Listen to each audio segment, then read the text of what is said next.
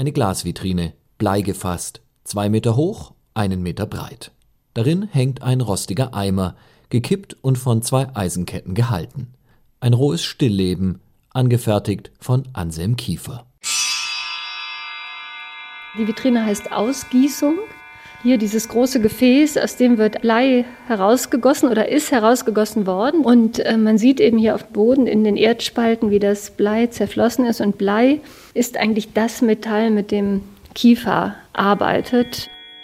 Kuratorin Katrin Klingsöhr-Leroy führt durch ein Labyrinth von Glaskästen. Opus Magnum heißt der Werkzyklus, der in den vergangenen Jahren entstanden und aktuell hier im Franz-Marc-Museum in Kochel am See zu sehen ist. Das sind 23 Vitrinen und sechs Schwarz-Weiß-Fotografien, Blei gefasst. Und mit diesem Opus Magnum, mit diesem Ensemble können wir eigentlich ganz wunderbar einen Eindruck seines Gesamtwerkes vermitteln, da diese Vitrinen eben ganz viele Themen und Motive aufgreifen, die grundsätzlich für sein Werk interessant sind. Allen voran das Blei, Kiefers Lieblingsmaterial. Man findet es in fast jeder Vitrine. Mal steigt es ganz dünn geschnitten wie eine Dampfwolke gen Himmel auf, dann liegt es erdschwer in Form eines massiven Buches zwischen Erdklumpen am Boden. Er erschuf Bücher, ganze Bibliotheken aus Blei, Flotten aus Blei, bleierne Flugzeuggeschwader, Jagdbomber in naturnahen Größen, die mit hängenden Tragflächen als melancholische Vögel auf kahlen Museumsböden hockten. Schreibt der befreundete Schriftsteller Christoph Ransmayr über Kiefers Bleiobsession. Der Künstler walzt, schneidet und erhitzt das Blei, er kippt es über Fotos, Gemälde und Gegenstände. Und Blei selbst hat für ihn etwas Spirituelles. Er hat immer gesagt, dass er in dem Blei so Lichtpunkte gesehen hat, die aufgeblitzt sind. Und das hat ihn immer interessiert und fasziniert. Er hat ja, ist ja 45 geboren, 1945, und hat dann in den Ruinen des Zweiten Weltkriegs gespielt, ist da oft auch mit Bleirohren und so weiter in Verbindung gekommen.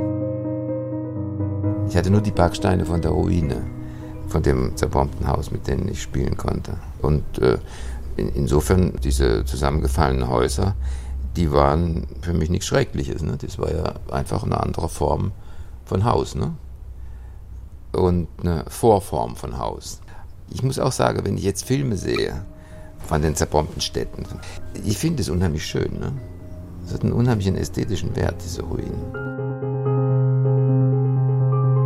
Anselm Kiefer wird am 8. März 1945 in Donaueschingen geboren wächst im Nachkriegsdeutschland auf und setzt sich sein Leben lang mit der deutschen Geschichte, insbesondere den Gräueltaten des Zweiten Weltkriegs auseinander.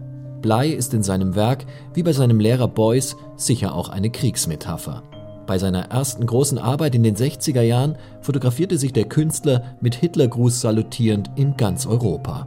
Diese sogenannte Occupations-Serie hat er später auf Bleiplatten übertragen, wo sie aufgrund der toxischen Eigenschaften des Materials nach und nach verbleichen und irgendwann ganz verschwinden werden. Was die Frage aufwirft, wie lange bleibt Geschichte lebendig?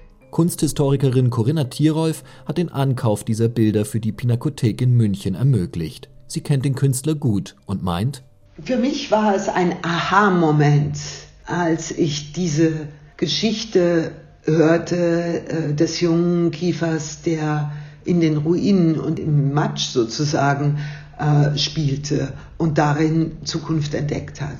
Äh, das ist doch ein, ein Bekenntnis zur Transformation.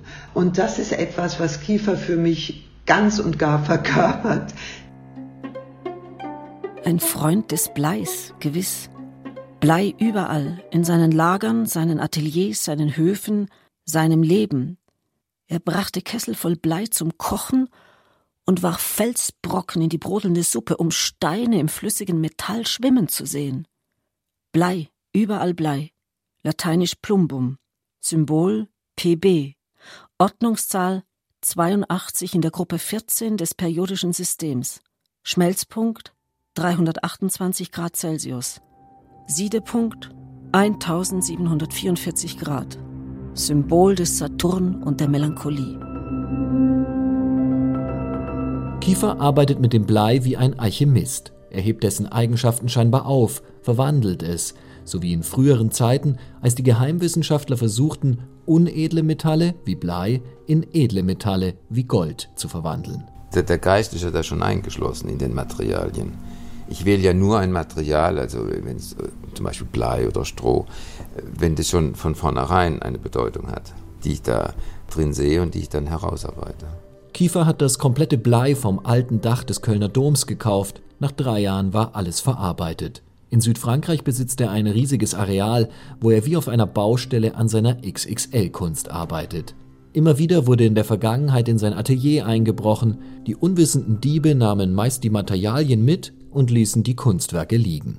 Kunsthistorikerin Tierolf sieht den Kern von Kiefers Werk darin, dass er alles mit und gegen den Strich bürstet. Das ist wie das Spielen in Ruinen. In dem zerstörtesten Land entdeckt er einen wunderbaren Neuanfang für sich. Ein Bekenntnis zur Verwandlung, schwer in leicht, unedel zu edel, ein Changieren zwischen den Kategorien Vergangenheit und Zukunft, Ruine und Palast, ein Mythologisieren der Realität als Rauschen der Zeit, all das zeichnet Kiefers Övre aus hat ihm in Deutschland aber oft den Ruf des Maßlosen, des Humorbefreiten oder des Geschichtsfledderers eingebracht. Es ist Zeit für eine Revision, und die beginnt man am besten beim Blei.